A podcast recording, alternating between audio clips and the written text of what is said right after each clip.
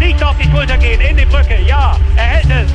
Das darf doch nicht wahr sein. Ringen auf meinsportradio.de. In Zusammenarbeit mit dem Deutschen Ringerbund berichtet meinsportradio.de exklusiv über den deutschen Ringersport. Jede Woche neu. Auch als Podcast mit Malte Asmus. Ringen auf meinsportradio.de. Herzlich willkommen zu einer neuen Woche beim Ringen hier auf meinsportradio.de. Malte Asmus begrüßt euch zum Ringer Podcast und wir schauen heute natürlich auch wieder auf das Wochenende zurück in der Bundesliga. Im Südosten, im Südwesten und im Nordwesten war wieder einiges geboten. Unsere Schlagzeilen der heutigen Sendung. Verletzungsprobleme im Südosten. Favoritensiege im Südwesten. Tolles Comeback und Debüt von Marius Braun für Heilbronn.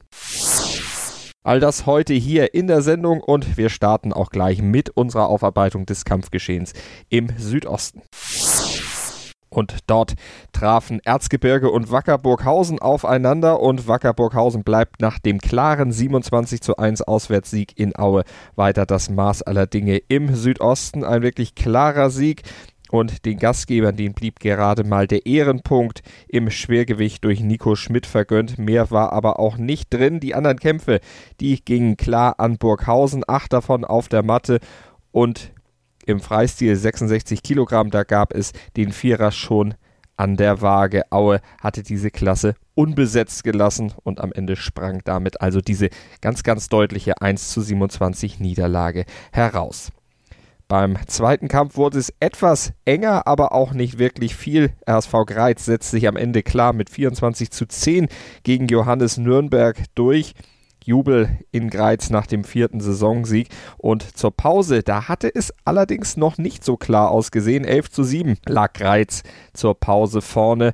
Da war es noch relativ knapp, aber nach der Pause, da wurde es dann deutlich Dazu muss aber auch angemerkt werden, Nürnberg war ohne Soner Dimitas angereist. Der war in der WM-Vorbereitung mit der Türkei involviert. Soltan Levay, der fehlte verletzt und Dennis Menexe, der war dienstlich verhindert, konnte also auch für die Nürnberger nicht antreten. Das war natürlich dann schon ein herber Aderlass, der dann mit beigetragen hat zu dieser klaren Niederlage. Dazu kam noch, dass Marc Pöhlmann nach einem Kopfzusammenstoß mit Thomas Leffler seinen Kampf aufgeben musste und damit dann eben auch deutlich verloren hatte. Und so kam er am Ende zustande der 24 zu 10 Erfolg von Rotation Greiz. Und wir gucken auf das Duell Pausa Plauen gegen Hallberg Moos. Am Ende ein deutlicher 27 zu 8 Erfolg der Hallberg Moser, aber auch der hatte natürlich ein wenig mit Ausfällen zu tun denn Pausa Plauen, die mussten auf einige Leistungsträger verzichten. Die Verletzten und die fehlenden Freigaben, die taten dann ihr Übriges für Pausa Plauen, dass es am Ende eben so deutlich wurde, denn mit den Nachrückern aus der zwei Klassen tieferen Landesligamannschaft, da war Halberg Moos dann einfach nicht beizukommen. Gazi Magomedov und Bienkowski, die konnten immerhin ihre technische Überlegenheit ausspielen, die acht Punkte für Pausa Plauen holen. Ansonsten waren die Ostdeutschen auf verlorenem Posten. Fünfmal gab es für die Halberg Moser eine Viererwertung und damit am Ende auch diesen klaren 27 zu 8 Erfolg im Südosten der Ringer Bundesliga. Und wir schauen dort natürlich auf die Tabelle und sehen, dass dort weiterhin Wackerburghausen natürlich ganz klar den Ton angibt, ohne Punktverlust. Wackerburghausen auf Platz 1 der Tabelle steht, zwei Punkte zwei Minuspunkte schlechter. Der SV Hallberg Moos, die haben auch ein Duell schon mehr auf der Matte bestritten. 10 zu 2 Zähler also. Greiz ist Dritter mit 8 zu 2 Punkten. Johannes Nürnberg folgt auf Platz 4 mit 4 zu 6 Punkten. Fünfter ist Aue mit 2 zu 8 Zählern. Punktgleich mit Pauserplauen auf Platz 6. Die haben eben auch 2 zu 8 Zähler und Westendorf am Ende, die an diesem Wochenende kampffrei hatten, die liegen mit 0 zu 10 Punkten dort auf Platz 7. Wir gönnen uns eine kurze Verschnaufpause und dann geht's weiter hier im Ringer Podcast auf meinsportradio.de. Dann schauen wir nämlich in den Südwesten und da gab's ja vor allem Favoritensiege zu berichten. Gleich mehr bei uns hier in der Sendung mit Malte Asmus. Hören, was andere denken.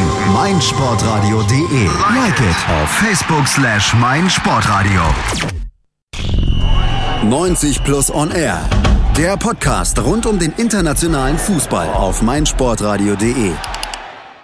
Weiter geht's hier im Ringercast auf meinsportradio.de mit dem Südwesten der Bundesliga und dem Blick zunächst mal zum Duell zwischen TuS Adelhausen und KV Riegelsberg.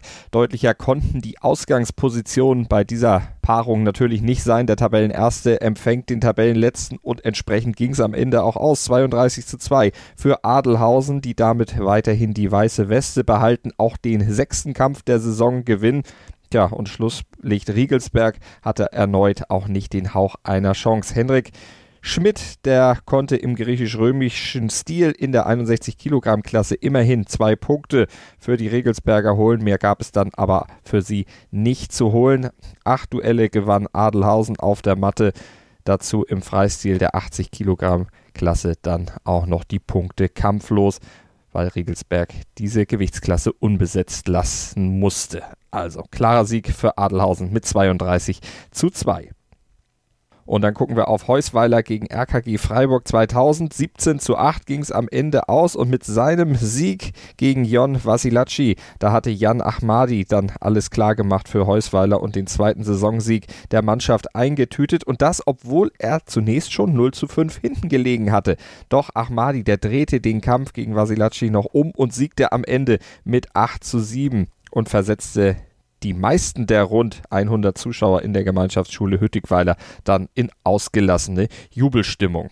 Freude gab es auch in Urlaufen nach dem 21 zu 10 Sieg gegen den ASV Hüttigweiler. Zuletzt hatten die Urlaufener ja Niederlagen gegen Adelhausen und Köllerbach hinnehmen müssen. Jetzt glückte dann am Mittwoch erst der Sieg in Hausenzell und dann eben auch zu Hause gegen Hüttigweiler mit 21 zu 10 dann auch der zweite Sieg in Folge. Megale Spasow und Kostadinov, die feierten Viererwertungen und Kostadinov, der hatte bereits an der Waage diese Viererwertung eingefahren, weil sein Gegner das Gewichtslimit überstritten hat. Insgesamt gewann Urlaufen sieben Kämpfe und bei Hüttigweiler, da durften sich zwar Bradu über einen Schultersieg und Balauer über seine technische Überlegenheit freuen, doch insgesamt war das zu wenig, um Urlaufen tatsächlich noch zu gefährden. Daran konnte dann auch der Zweier von Isanu nicht mehr groß etwas ändern. Und dann gab es an diesem Wochenende ja auch noch den fünften Saisonsieg von Köllerbach. Am Ende war er problemlos eingefahren worden mit 22 zu 9 gegen die RG Hausenzell. Jatsenko und Kanev, die brachten mit vier bzw. drei Punkten den KSV zunächst 7 zu 0 in Front. Monteano, der holte dann vier Punkte für Hausenzell und Kodinovic, der baute wieder auf 10 zu 4 für Köllerbach aus. Gidea, der ließ Hausenzell dann nochmal hoffen. Mit 10 zu 8 ging es letztlich in die Pause und das war ein Ergebnis, das KSV-Trainer Thomas Geit auch so in etwa erwartet hatte, sagte er nach dem Kampf im saarländischen Rundfunk. Ich wusste, dass die Hausenzeller zwei sehr gute Rumänen haben. In 61 Kilo, Virgil Mondiano war auch schon Köllerbacher Diensten und der Gudea kennen wir auch. Von daher wusste ich, dass die ersten fünf Kämpfe relativ ausgeglichen sein werden. Äh, aber nach der Pause war es ja dann so, dass wir uns klar durchgesetzt haben.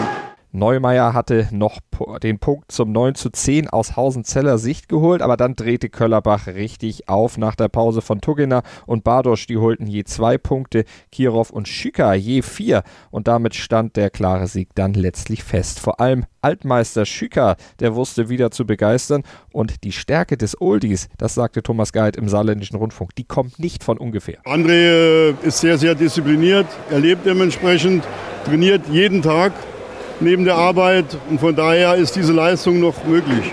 Und diese Leistung bringt Köllerbach auf Platz 2 in der Tabelle.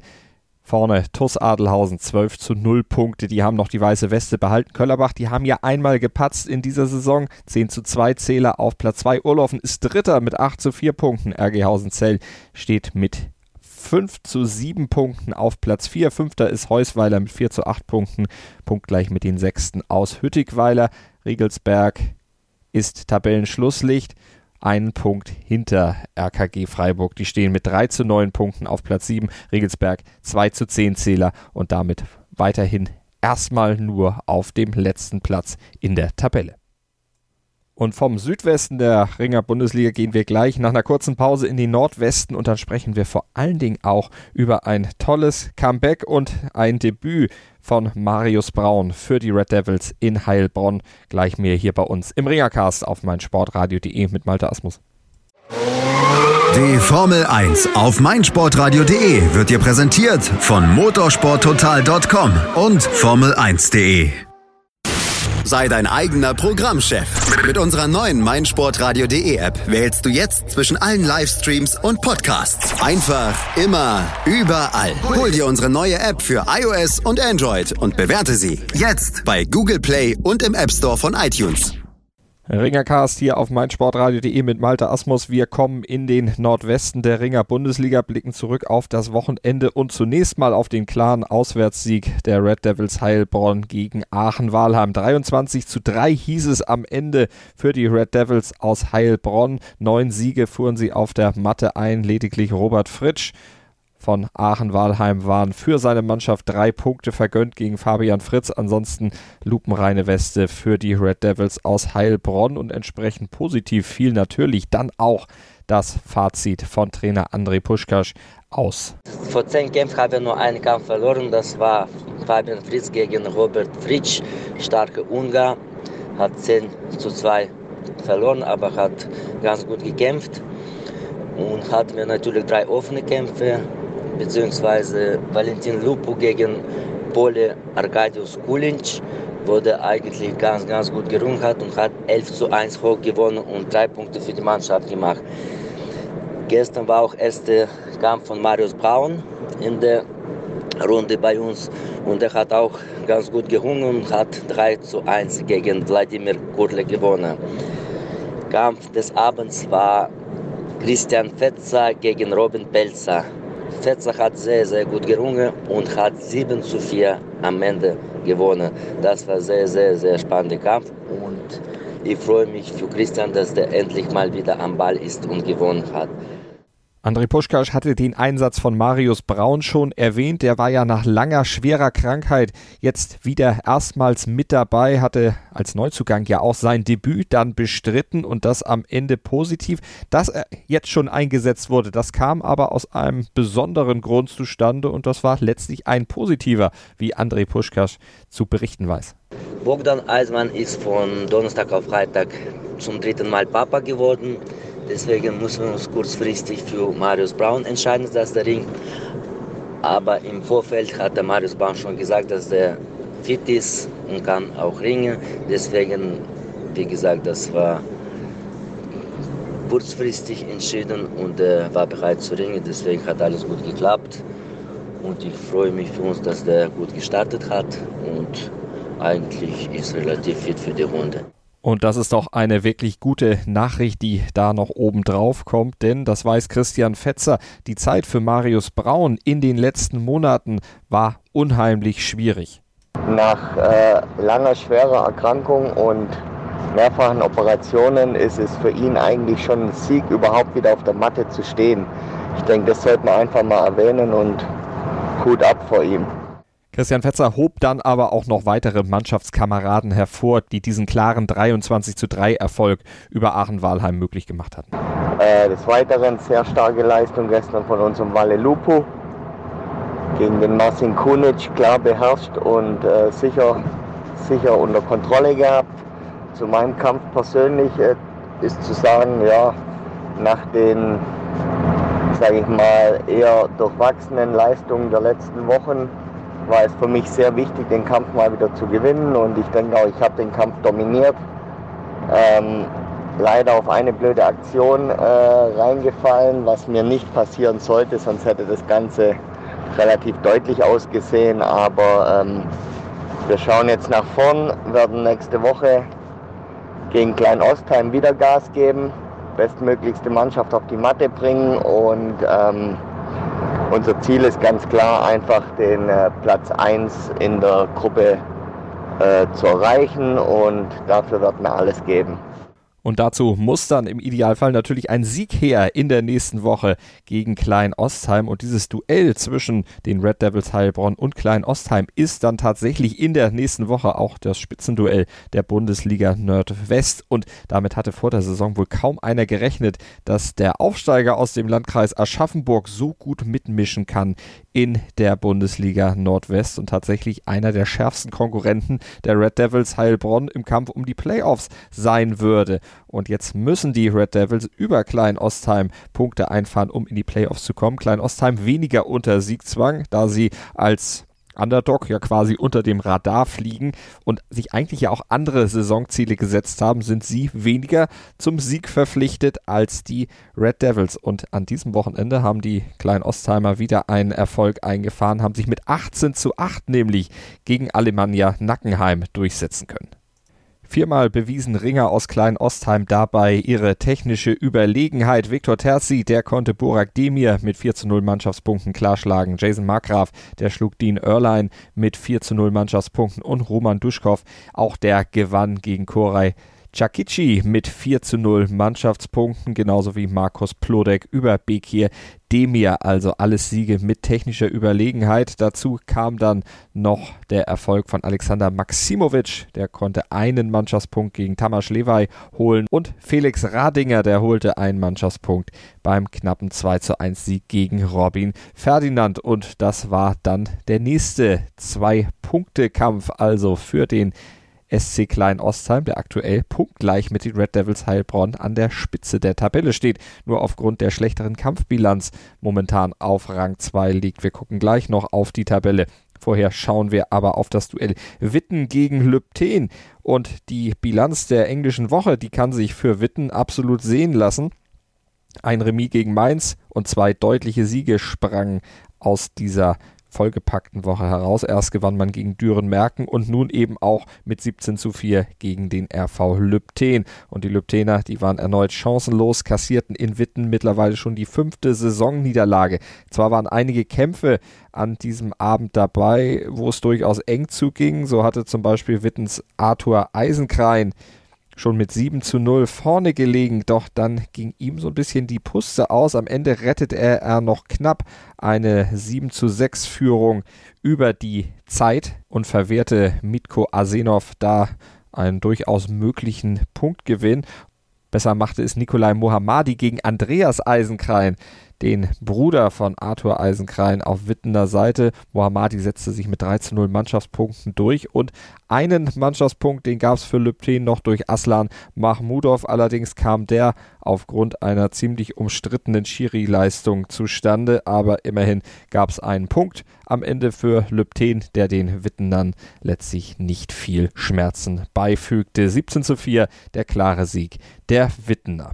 Und last but not least kommen wir noch zum Duell zwischen ASV Mainz 88 und Düren Merken. Das war eine wirkliche Mammutwoche, die der ASV Mainz 88 in dieser Woche überstehen musste. Vier Kämpfe in acht Tagen. Es gab zwei Niederlagen und zwei Siege für die Mainzer, also eine durchwachsene Bilanz, aber ein positives Erfolgserlebnis an diesem Wochenende, nämlich den 22 zu 10 Erfolg gegen Düren Merken, also ein klarer Sieg und ein Pflichtsieg, der für die Mainzer eingefahren wurde. Ein zufriedener Trainer, David Bichinashvili, der zog das Fazit im Facebook-Interview der Allgemeinen Zeitung Mainz. Wir haben hoch gewonnen, klar gewonnen, aber da hat auch man gesehen, wie äh, paar, sehr viele auch schöne Kämpfe, äh, spannende Kämpfe, aber da sind wir auch äh, trotzdem zufrieden, der Kampf äh, für uns so klar entschieden haben und äh, wir blicken weiter nach vorne. Das ganze Interview mit David Bifinashvili, das findet ihr übrigens auf facebook.com slash azsportplatz. Könnt ihr alles dann also nochmal nachhören und euch weitere Stimmen des Trainers dann geben. Sieben Kämpfe konnte Mainz an diesem Abend gewinnen. Besonders hervorzuheben und bemerkenswert war der Erfolg von Ilias Sefai. Der Mann, der hatte nach seiner Niederlage gegen Dustin Scherf gegen die Red Devils Heilbronn noch so enttäuscht die Matte verlassen. Der musste jetzt gegen Düren nicht nur die Stilart, sondern auch noch die Gewichtsklasse wechseln und gewann am Ende in der 66 Kilogramm Freistilklasse gegen Georg Ramm und holte damit zwei wichtige Punkte zum Sieg seines Teams. Und das bringt uns nochmal zum Blick auf die Tabelle. Red Devils Heilbronn und Klein Ostheim auf Platz 1 bzw. Platz 2 mit jeweils 10 zu 2 Punkten. Dahinter auf 3 einen Punkt zurück mit 9 zu 3 Zählern der ASV Mainz 88. Vierter KSV Witten mit 7 zu 5 Zählern. Fünfter Aachen-Walheim 6 zu 6 Punkte. Sechster Nackenheim mit 4 zu 8 Zählern, siebter Düren-Merken mit 2 zu 10 Punkten und achter Tabellenschlusslicht mit 0 zu 12 Punkten der RV Lübten. Das war es dann auch heute hier beim Ringercast auf meinsportradio.de von uns. Malte Asmus bedankt sich für euer Interesse, verweist euch auf die nächste Woche. Dann schauen wir natürlich auch wieder zum Ringen hier auf meinsportradio.de. Da gibt es dann quasi den Abschluss der Vorrunde, über die wir dann berichten können. Und ja, danach steht dann ja auch schon die Länderspielpause auf dem Programm, würde man im Fußball sagen. Die WM steht auf dem Programm und auch die haben wir selbstverständlich für euch dann in der Aufarbeitung bei uns im Programm. Da werden wir uns um Stimmen von vor Ort kümmern, um Stimmen der hoffentlich zahlreichen deutschen Sieger bei der Weltmeisterschaft. Also Freut euch drauf, hier beim Ringen auf meinsportradio.de geht es dann hoffentlich goldig weiter. Wir verabschieden uns für diese Woche. Malte Asmus bedankt sich für euer Interesse, wünscht eine schöne Woche. Schaut doch einfach mal vorbei und verkürzt euch die Woche bis zur nächsten Ringer-Sendung mit anderem Sport hier auf meinsportradio.de. Wir haben ja einiges im Angebot als Podcast zum Download auf unserer Webseite, in unserem iTunes-Channel oder auch mit unserer App für iOS und Android. Schaut mal genau rein. Ihr werdet sicherlich fündig Fußball, Ringen, was haben wir noch? Basketball, wir haben Handball, wir haben Triathlon, wir haben ach, alles, was das Sportlerherz begehrt. Also einfach mal reingeschaut und reingehört hier auf meinsportradio.de. Motorsport auf meinsportradio.de wird dir präsentiert von motorsporttotal.com. Mein Lieblingspodcast auf meinsportradio.de. Hallo. Wir sind Andreas Thies und Christian Oemicke von meinsportradio.de Go Snooker. Regelmäßig berichten wir in einstündigen Sendungen über das Geschehen auf dem Grüntisch. Dazu gibt es tagesaktuell in der Sportshow auf meinsportradio.de die neuesten Ergebnisse. Wenn dir gefällt, was wir tun, freuen wir uns über eine gute Bewertung bei iTunes. Dir gefällt, was du hörst? Dann rezensiere unsere Sendungen jetzt auf iTunes und gib ihnen 5 Sterne.